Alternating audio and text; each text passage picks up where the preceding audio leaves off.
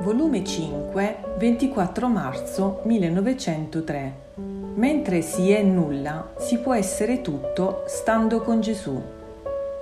Questa mattina, dopo aver passato giorni amarissimi, il benedetto Gesù è venuto e si tratteneva con me familiarmente, tanto che io credevo di doverlo possedere sempre, ma quando al meglio, come un lampo è scomparso.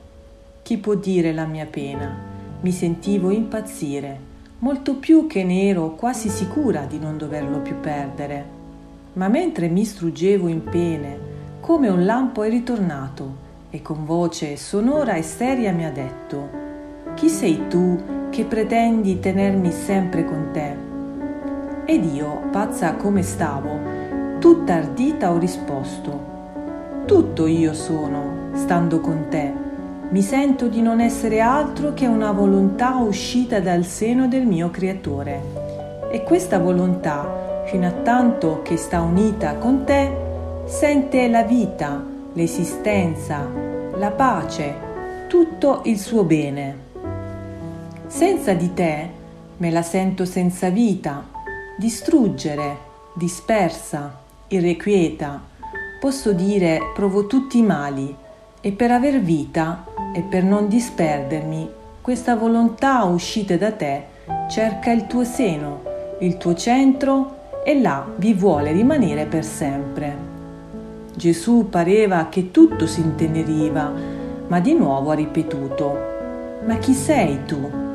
E io, non sono altro che una goccia d'acqua, e questa goccia d'acqua, fino a tanto che si trova nel tuo mare, le pare d'essere tutto il mare, ma se dal mare non esce, si mantiene pulita e chiara, in modo di poter stare a confronto delle altre acque.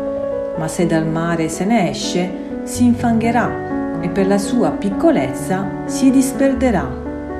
Tutto commosso, si è inchinato verso di me, dandomi un abbraccio e mi ha detto, Figlia mia, chi vuol stare sempre nella mia volontà, conserva in sé la mia stessa persona e sebbene può uscire dalla mia volontà, avendola creata libera di volontà, la mia potenza opera un prodigio, somministrandole continuamente la partecipazione della vita divina.